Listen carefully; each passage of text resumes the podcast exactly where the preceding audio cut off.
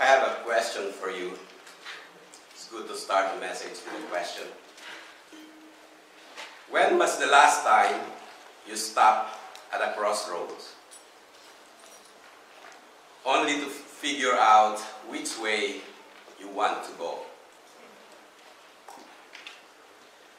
Whether it's a junction or an intersection or a fort right decision is very important because usually the crossroad slows us down.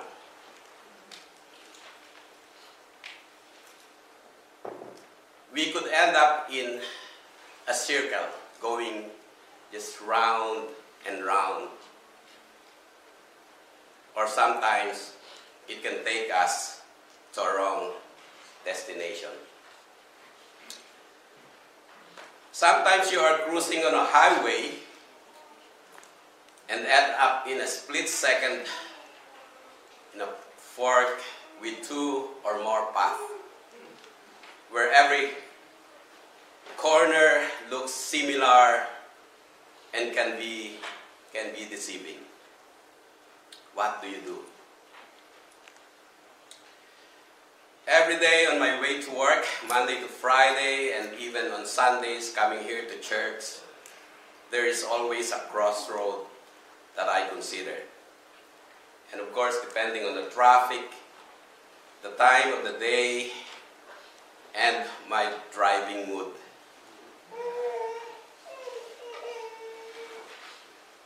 I decide which path to take.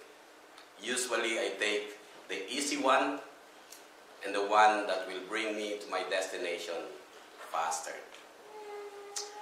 So in life, there are also small crossroads where you have to pause for a moment and stop and think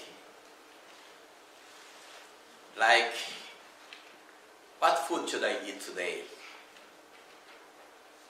The restaurant you want to go, the clothes you want to wear, the car you want to ride, even for the kids, the toy you want to play.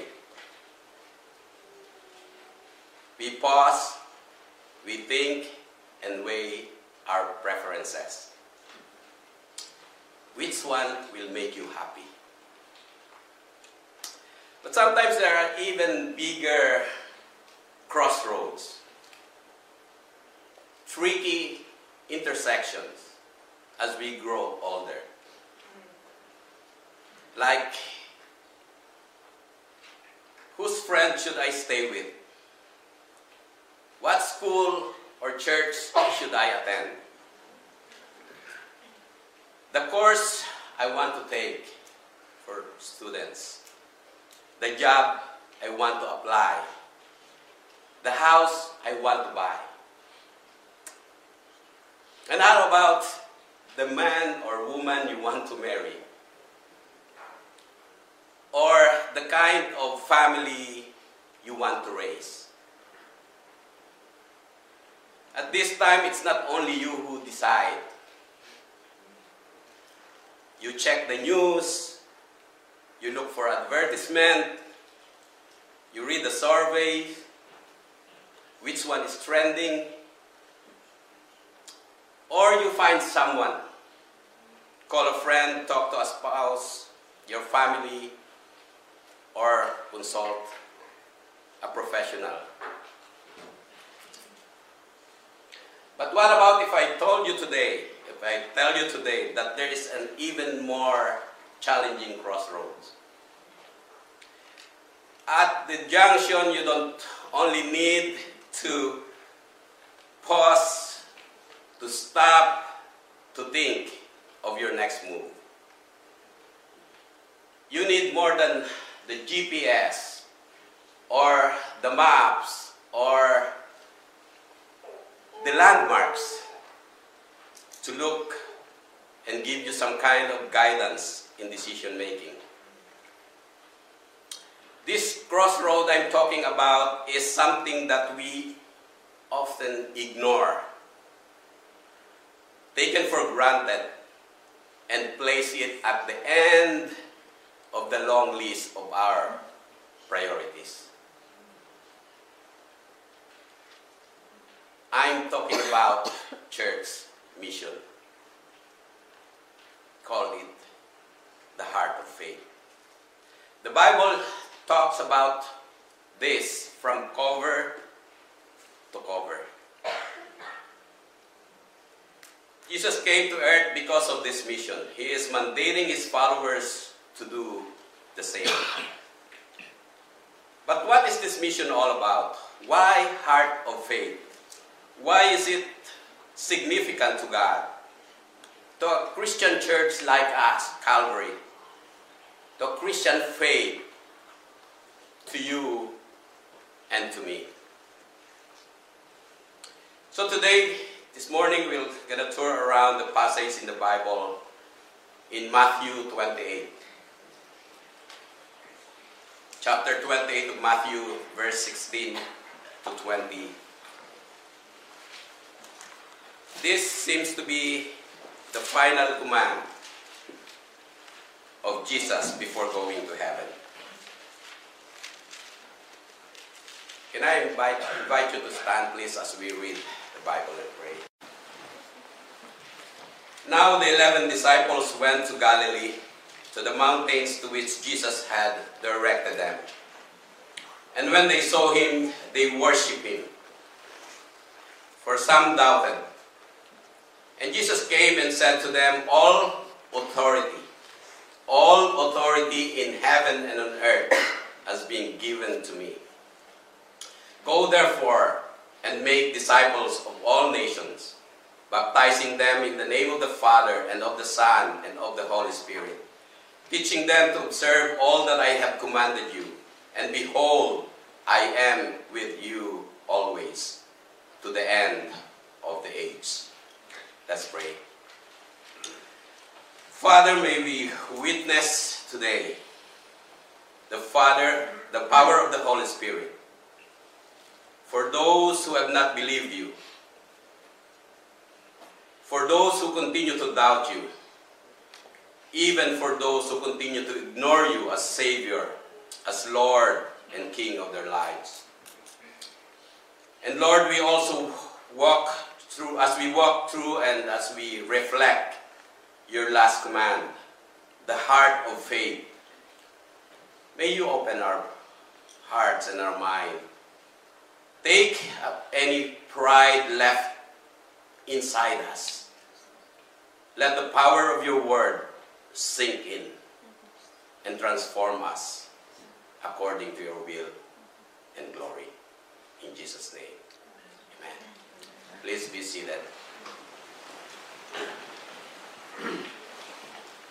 So, to fully understand our text, let us walk through the sequence of events before this message was proclaimed. We go back a couple of chapters in Matthew. Matthew 25 and on, Jesus is preaching in the public about the kingdom of God. And then in Matthew 26, in verse 1 and 2, after finishing his preaching, he just talked side with his disciples. And this is what he said. When Jesus has finished all this saying, Matthew uh, chapter 26, verses 1 and 2, he said to his disciples, You know that after two days the Passover is coming, and the Son of Man will be delivered up to be crucified. The disciples didn't like this idea. They were not ready for this. And when a woman, further down, um, uh, verse 5, when a woman come to uh, pour an expensive uh, perfume to Jesus, they were outraged. Said, it's better give it to the poor. Jesus doesn't need it. But in Matthew, in, in, in verse 10 to 13, this is what Jesus said. But Jesus, aware of this, he said to them, Why do you trouble the woman? For she has done a beautiful thing to me. For you always have the poor with you, for you will not always have me. In pouring this ointment on my body, she has done it to prepare me for burial. Truly, I say to you, wherever this gospel is proclaimed in the whole world, what she has done will also be told in memory of her. And so after that, the succeeding events happened so fast. There was the Last Supper, then the Judas betrayal of Jesus, and then Jesus' arrest, the trial, and then the denial of Peter, Jesus, and then the crucifixion, death, and resurrection of Jesus. So the magnitudes of those events put the disciples in disarray. At the crucifixions, women are watching from the distance. Most of Jesus' followers went into hiding. They feared for their lives not only because they lost a leader or a teacher, a savior, but this could be mean also that they are hiding because of the fear that they will be the next target of the enemies. And so after the crucifixion, there were mournings and weeping. People are in pain, confused, bewildered, trembling, and some are at the crossroad of indecision. What do we do next? They were there waiting and doubting. Do you experience the same thing today? Is anybody confused, in pain, dismayed? Are you in a situation where at, you find yourself at the crossroad of indecision? Let me tell you today, Jesus can do something good for you. I hope if you have a story to tell, we can talk this after the service. We have elders here, we have pastors here. But let me assure you, yes, Jesus can do something for you. And so here, while there's so much disarray among the disciples, Jesus' appearance in front of his disciples seems to be on time. His presence turned the followers from glory to glory, from weeping and trembling to waiting and doubting to joy and excitement. The final words of Jesus provide comforts to those who are hurting and weeping. It allays fear to those who are in danger. It provides assurance to those who are waiting and re-energize those who are weak and doubting. So our church, our, our text today gives a new look of what the church mission is all about. This passage that we read in Matthew 28, verses 16 to 20, is also called the Great Commission. It started with an assurance that Jesus has every authority to decide what is best for mankind. Why? Well, first of all, just want to share with the big idea of this passage. It's that, that Jesus taught that the church mission and everything connected to it is all about God, His sovereignty, and His glory. To get a full picture of what and the whys and the hows of this statement, we need to go back all the way to the creation story in Genesis.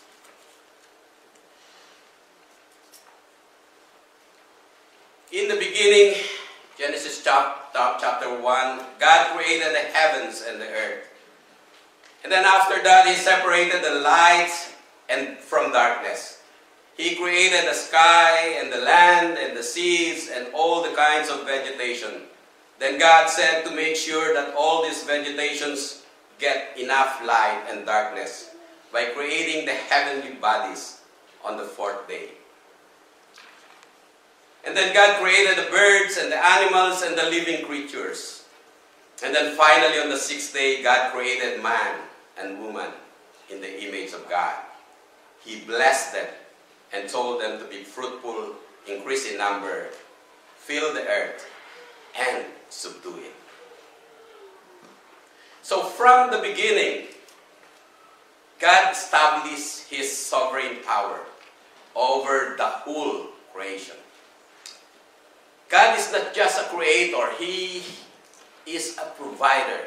He sustains life and everything in it. But in Jesus' statement, there is a twist. He said, All authority in heaven and on earth has been given to me. I think the Gospel of John can help us more because it has a more vivid presentation. In John chapter 1, verse 1 to 5, verses 1 to 5. In the beginning was the Word, and the Word was with God, and the Word was God. He was in the beginning with God. All things were made through Him, and without Him was not anything made that was made. In Him was life, and the life was the light of man. The light shines in the darkness, and the darkness is not overcome it. So Jesus assured his follower who are just there confused and fearful and hiding, say, it's okay. It's okay. Because all in heaven and earth is given to me. Jesus assured his follower that from the beginning, he was there. Everything was created through Him and for Him. If you go out and tell the world what I have commanded you today, this is what you have to say. And here is our first point that the Great Commission declares the sovereignty of God in Christ Jesus. So Jesus claimed authority and lordship over the creation. By confirming his authority, he is reminding his followers of God's sovereignty. He is bringing us back to the creation story. Let me remind you. God introduced the first commission to mankind.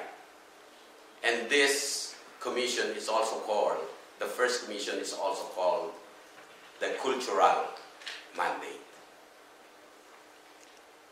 Genesis 1, chapter chapter 1 in verse 28 to 30, it says, And God blessed them, and God said to them, Be fruitful and multiply and fill the earth and subdue it, and have dominion over the fish of the sea, and over the birds of the heavens, and over every living things that moves on earth.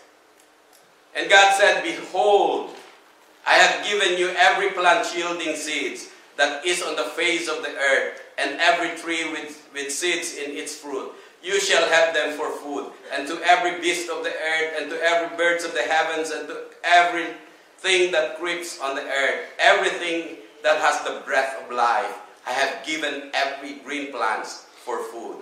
And it was so. And so three things we can find here in the cultural mandate, in the first commission. Number one, it is about caretaking. Adam acts as a caretaker in charge of God's creation. And the authority was first utilized in the Garden of Eden. We go back to the next chapter of Genesis, Genesis chapter 2, in verses 5 to 7, and even in verse 15, this is what it says. When no bush of the field was yet in the land, and no small plants of the field had yet sprung up, For the Lord God has not caused it to rain on the land, and there was no man to work the ground. And the mist was going up from the land and was watering the whole face of the ground. Then the Lord God formed the man of the dust from the ground and breathed into his nostrils the breath of life. And the man became a living creature. And in verse 15, the Lord God took the man and put him in the Garden of Eden to work it and keep it. So man was in charge of caretaking. Man is just a steward, the rest of God's creation. He still works.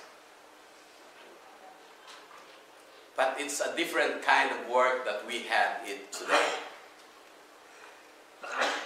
Because right there, every action of man has God glorifying value. What kind of work, what kind of product we have today? What kind of work do we show up, you know, when you're at work? In the original cultural mandate, every labor resembles God's way of bringing chaos to order. And the fruit of his labor is a reflection of God's attribute, much more of God's holiness. Can you just, just, just think about that? Think about a child doing something good. If you notice that, you know what's in your mind? Who's the parent of this child? It's the same in that original mandate. Every action is a reflection of God's glory. In other words, mankind has the capacity to glorify God. Second, it's about multiplying. Fill the earth with people. So I believe there is marrying there. I believe there is a propagation and establishment of families. But here we are not talking about propagation of sinful people. We are talking about God's masterful creation. The man and woman filled with divine likeness and holiness, displaying the true value of human life in God's eyes, always proclaiming the glory of God.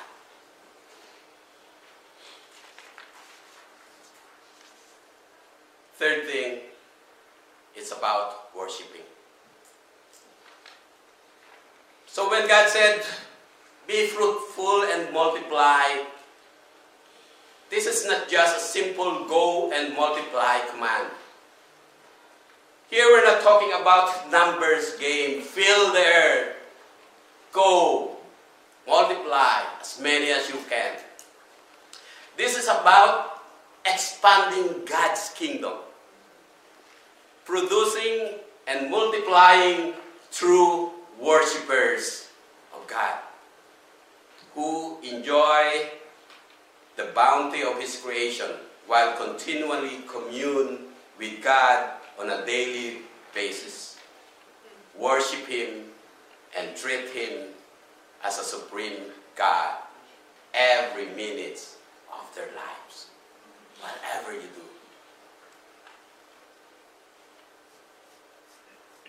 And then the fall happened.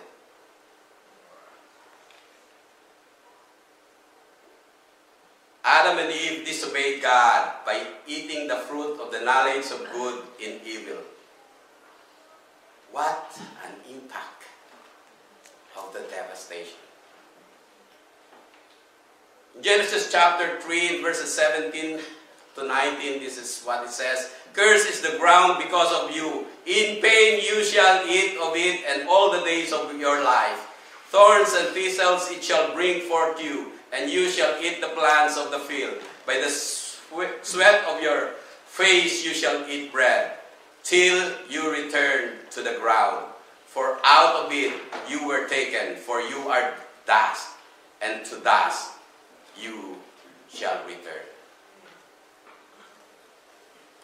In verse 23, therefore the Lord God sent him out of the, from the Garden of Eden to work the ground from which he was taken. This is the kind of work we're doing now. When Adam and Eve fell into sin, they fall short of God's glory. Adam and Eve were kicked out of the Garden of Eden. Man claimed to be the owner and not just the caretaker of God's creation. You know, uh, I think a couple of weeks ago I was listening in the radio, and there is this speaker that shares about um, uh, a traveler. I, and I, as I listened to it, I felt like the, the, the, the person he's talking about is, is, is me. And uh, the, the way he's saying it is that there's a Filipino traveler. It's not a Filipino traveler, but there's a traveler. And, and I, I name him Ray. Um, and and uh, he is at the airport, just finished check-in, and he got his full uh, uh, stuff in him with his um, uh, laptop and his cell phone and his jacket and his luggages. You know, when we go to the Philippines, we almost want to bring the whole Canada there. So that's, that, that, that, that- that's how it looks like. And after the check-in, uh, check the time, he got more, more time to, to relax. So he passed by and picked um, a box of, of uh, Tim Horton uh, donuts and and then uh, uh, pulling all his stuff, uh, he, he looked for a table, and most of the table are full, but there is one table where only one guy is sitting, and so he, he went right there, and he looked at the guy, so and uh, he checked the guy, is, is anybody sitting here? Say no, it, it's only me, and so he dropped uh, um, down his his luggages um, and, and, and put uh, his laptop and his cell phone and uh, the box of, of donut and, and his jacket and he sit down and start looking at his cell phone, um, checking the messages, and then after a few minutes he look at the box of donut and, uh, on the table, and so he slide it to his side, open the box, and Ray pick up couple of pieces and start eating. And look at the messages again, look at the cell phone again, check the messages. And then suddenly the guy on the other side slide the box of donuts to his side and pick up some pieces of tidbits. And then Ray looked at the man, didn't say anything. He smiled. The guy smiled as well. And so, after that, Ray slides the box of the donuts to his side again. Pick up some. Uh, this time, more closer to him. And then after that, while eating, look at the monitor, check, still have more time. And then after that, the guy slide. Reach out the box, slide again to his side. Eat something. And then after that, Ray never say anything, but you know what's in your mind, what's in your heart. After that, I'm a Christian. I'm a Christian. Okay. And so after that, um, he uh, uh, he just continued reading messages, and then it's time for the guy to leave, and the guy left. But before he left, he took the box away. And Ray didn't say anything, but he is furious. And then, 10 minutes later, he went up because it's time to board. And so he took his luggages, cell phone, desktop, and take out his jacket. And you know what he found After taking the jacket, there is the of donut. And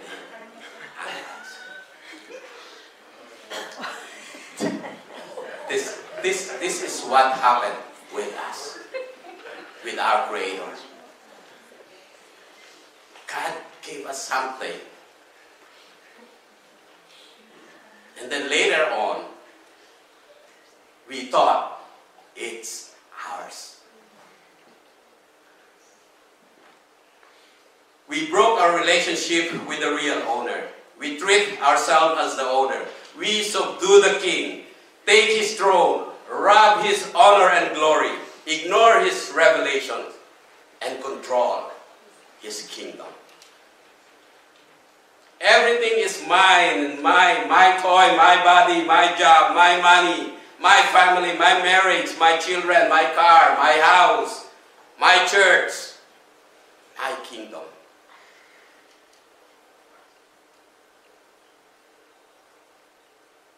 Spite of that, God didn't quit on us. We still operate under the cultural mandate.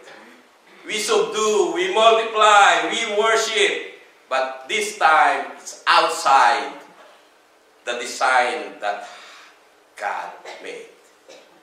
We try our best to satisfy God by being good owners and developers, but we always fail. See, the natural disasters, uncured diseases, environmental degradation, broken marriages, dysfunctional families, painful childbirth, infertility, old age. Who can stop these issues and concern? We are like a broken machine that does not only need simple repair and all change. The impact of the fall is too heavy. We need a total engine rebuild. See the flood during the time of Moses, the laws during the time, or, or the flood during the time of Noah, the laws during the time of Moses, the blood sacrifices from animals, the appointed kings, David, Solomon's, and other monarchs, even the advancement of technology and science in our generation can't fix the problem, can't fix the devastation, unless our engine is restored to its divinely mandated course. We will always miss the course.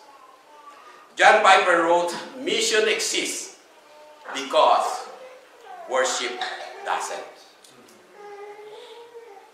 So this place, when Adam and Eve disobeyed God, they lost the capacity to glorify Him. The, this place, the whole human race to be the mission field. This also means that because of our disobedience, any attempt by mankind to worship God in his own capacity will not satisfy God. Do you feel now that the whole world is broken? Is anyone worthy? Do we fully understand now when Jesus said, All authority is in heaven and on earth has been given to me?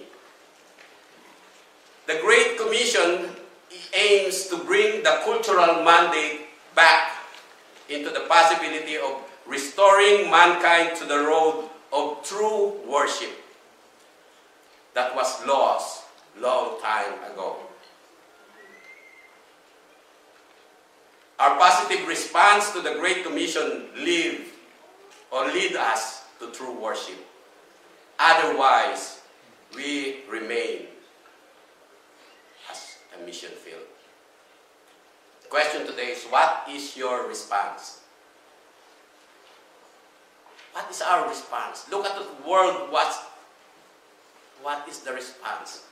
Look at the world. You know, we're looking for face masks.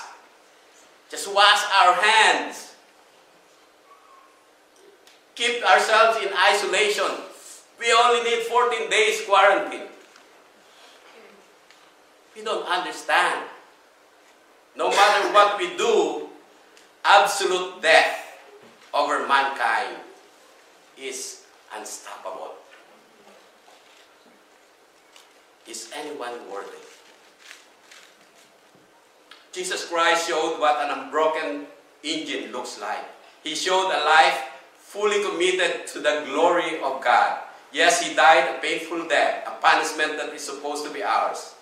It's only through him that our works, our relationship, our worship can be accepted by God. The question is, I would leave you uh, that I would like to leave you today is have we recognized God's authority in our life? If not today, like you to think about it. Today is the day to make a decision. I think we're gonna go past and maybe I will invite you to the second service. Um, but I'll be quick, making the second point. The second major point I wish to share today is that the Great Commission mandated us to make disciples of all nations. The, may, the way Matthew presented the Great Commission is a little vague and tricky. Make disciples of all nations. Can we, can you, can we make disciples? But here, here is the spiritual truth. I cannot turn your heart to the gospel, nor I can add one inch of growth in your spiritual life. But one thing I can do today is to preach the seed of the word through the power of his grace. In Luke chapter 8, it says there, the seed is the word of God. The one along the path are those who have heard. Then the devil comes and take away the word from their hearts, so that they may not believe and be saved. And the one on the rock are those whom they hear the word, receive it with joy, but they have no, roots. They believe for a while, and in time testing fall away. And as for what fell among the thorns, they are those who hear. But as they go on their way, they are choked with, by the cares and riches of pleasures of life, and their fruits does not mature.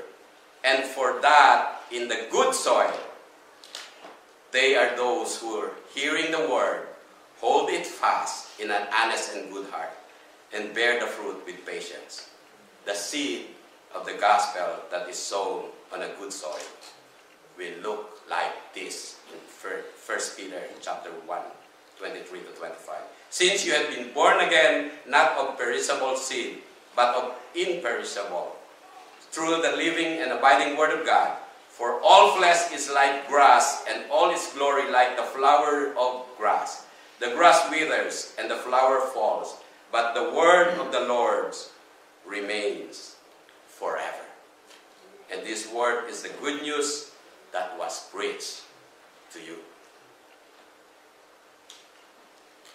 In Luke 24, chapter 5, Luke has a different presentation of the Great Commission. It says there, Then he opened their minds to understand the scripture and said to them, Thus it is written, that the Christ should suffer and on the third day rise from the dead, and that repentance for the forgiveness of sin should be proclaimed in his name to all nations, beginning from Jerusalem. You are witnesses of these things. And behold, I am sending the promise of my Father upon you. But stay in the city until you are clothed with the power from on high. Also, Luke has a follow up on Acts chapter 1, verse 8. But you will receive the power when the Holy Spirit has come to you, when the Holy Spirit has come to you, and you will be my witnesses in Jerusalem and all in Judea and Samaria and to the end of the world or the earth. Couple of things here. Number one is we need to be engaged in witnessing, not just locally, even in globally. The whole earth is in a mess. Jesus' followers, who were also called disciples, are also called witnesses of Christ's redeeming life and death and resurrection. If we have heard, seen, and experienced the redeeming power He has mandated to us, we need to testify and proclaim. the world is not just a mission. It is like a huge courthouse where the truth about Christ and his authority is under trial. The only way to present the truth is to appear as a witness. Are you willing to be one? What stopped us from witnessing?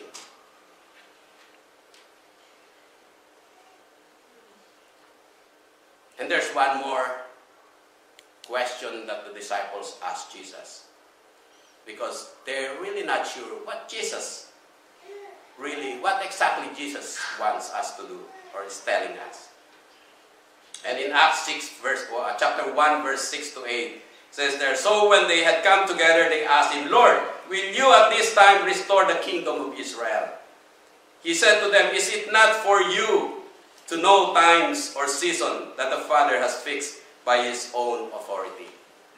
You know, at that point, even the disciples are not sure what, is happening or what's going to happen.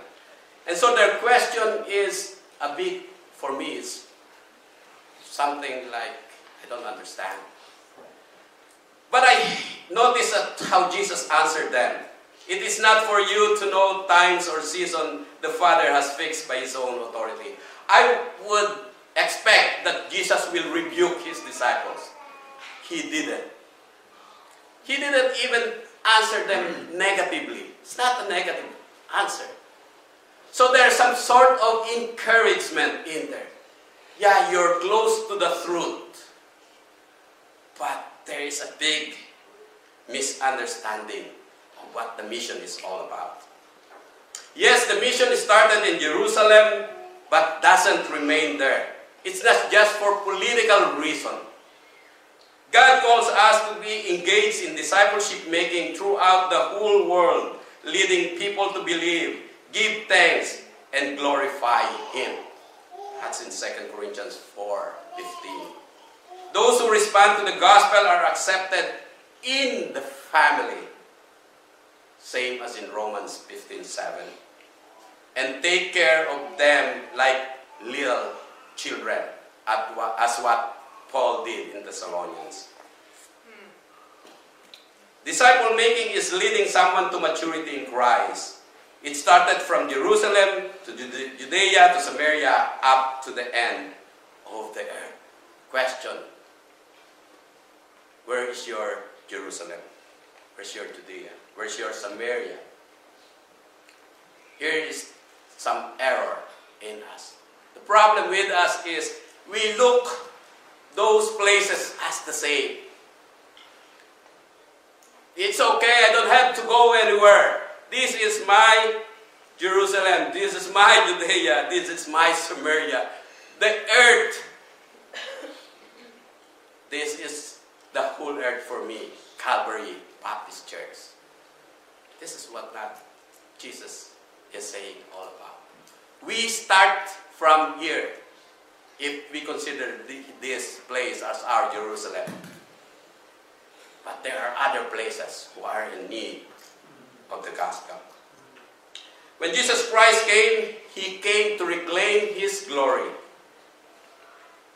and his throne, put a rebellion to an end, and restore his kingdom. It's not just Calvary, it's the whole world.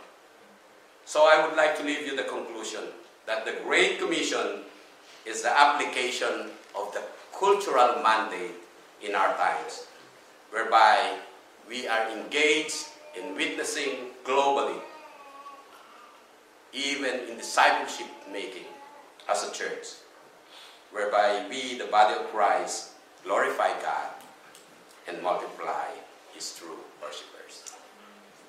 Let's pray. Heavenly Father, it's sometimes difficult to understand that we are in need. But yes, we are. We thought we are the owners, but we are just caretakers. We need you, O Lord. We need you. And we know by proclaiming the gospel, nobody can stop you. Nobody, Lord. Because you have the sovereign power, the authority to this. And Lord, I pray that you will equip us as we go out Serve and proclaim the gospel. In Jesus' name. Amen.